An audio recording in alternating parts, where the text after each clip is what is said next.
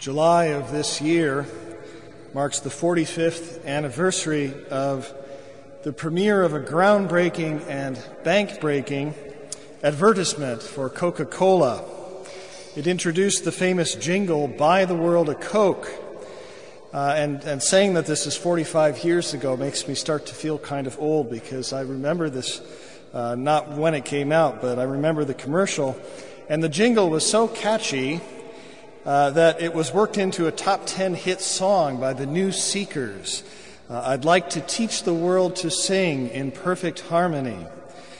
The production of the television commercial cost $250,000 in 1971. That's a lot of money. It featured a huge multicultural cast, and these uh, multicultural persons were throwing off ethnic and national divisions, united by their love for the real thing, Coca Cola. Uh, there's a certain irony to this message of global unity uh, centered on Coke beverages. Uh, this inspired ad campaign was probably unconsciously the mirror image of a project of Pepsi Cola, Coke's rival for world domination of the soft drink market. Pepsi was the corporation largely responsible for funding Walt Disney's It's a Small World theme park ride, named after a song composed in 1962, shortly after and inspired inversely, as it were, by the Cuban Missile Crisis. That this song made it uh, into the Disney empire was not a mistake. Uh, the songwriters actually pitched it to Disney. Now, I could probably think up many parallels to these two songs and their aspirations for global unity uh, based in soft drink buying preferences.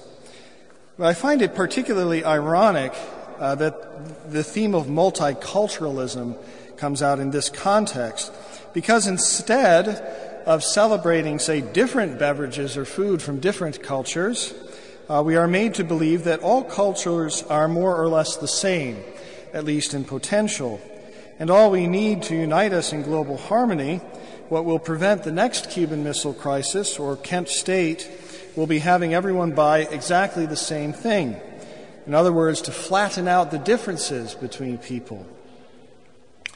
Now, I thought of this uh, in pre- preparing this homily on unity, the unity that we pray for in this hiatus between the ascension of our Lord and Pentecost, because I grew up in this vague uh, corporatist melting pot, uh, melting pot ideology. And as I got older, uh, got into high school and college, it came as something of a surprise to me when I began to travel a bit uh, that people could actually be surprisingly different from me. Uh, and for this difference not to be something that is frightening, uh, I might have to broaden my own perspective, my own thinking. Unity seemed very easy and natural when I assumed that every reasonable person thought more or less like we all did in Green Bay. Uh, it takes some courage to admit to being a sheltered provincial, and that all of us are insulated provincials from someone's point of view. It turns out to be actually a very big world, and not everyone's concept of perfect harmony is singable for everyone else. The biblical myth of the drive for man made unity is the Tower of Babel. In seeking to make a name for themselves, one name, one tribe, the builders of the tower felt it was important to try to get the top of this tower into the heavens, to ascend, as it were, into heaven. And the result of this attempt of human nature to climb the heavens was paradoxically the scattering of the peoples, and the confusion of languages. At first blush, if you read this story, uh, it's tempting to be critical of God's response to this effort. Um, we normally speak of the confusion of languages as a deficit. To say confusion, obviously, is usually not a good thing. Um, but if you're someone who speaks more than one language, you might have a slightly different opinion of this question because it's obvious to a bilingual person that there are certain things, for example, that you can say in Polish that you can't say in English. And there are ideas that you can express in Mandarin that simply cannot be expressed in Spanish. And I wonder, is this really a bad thing? Or is this simply a reflection of the richness of life being something grander than any individual of us can possess? Another telling experiment of the 20th century was, uh, that actually began in the 19th, it's the creation of a universal language, Esperanto. And again, I would ask, would a man made universal language be actually desirable? I guess there are something like 2,000 native Esperanto speakers in the world today uh, who grew up speaking this in their homes. So it's not, it's still around. Um, but is this something that would actually enrich the human experience to speak all one language?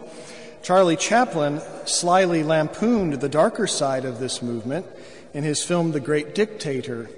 Uh, one scene in this film depicts signs in the Jewish ghetto written not in Yiddish or Hebrew, but in Esperanto. The difficulty in all of these schemes is that man made unity will always be colored in this world by more or less hidden schemes of domination and control. Uh, whether it's controlling the economic flow of goods or by suppressing native ideas that depend on local languages. When our Lord in the gospel today prays to the Father that we all may be one as they are one, we can note a few things about this. First of all, this unity that Christ is praying for is a gift. It is something that we pray to receive. It is not something that we manufacture out of our own resources. This is symbolized, by the way, by the fact that our paschal candle is not lit today.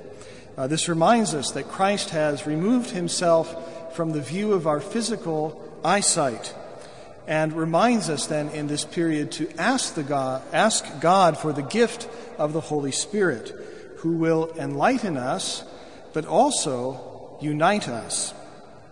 And this unity promised by the Holy Spirit is not based in the squashing of individual gifts, of individual insights and color.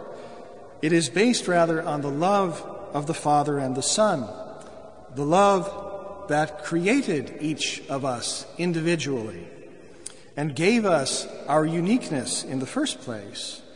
And so, this love, it must be emphasized, is a gift, a divine gift that transcends our human nature while fulfilling it completely. In contemplating the unlit paschal candle today, let us fervently ask the Father for this great gift of the Holy Spirit that by our perfection in love, we may be a fitting gift for his Son, Jesus Christ.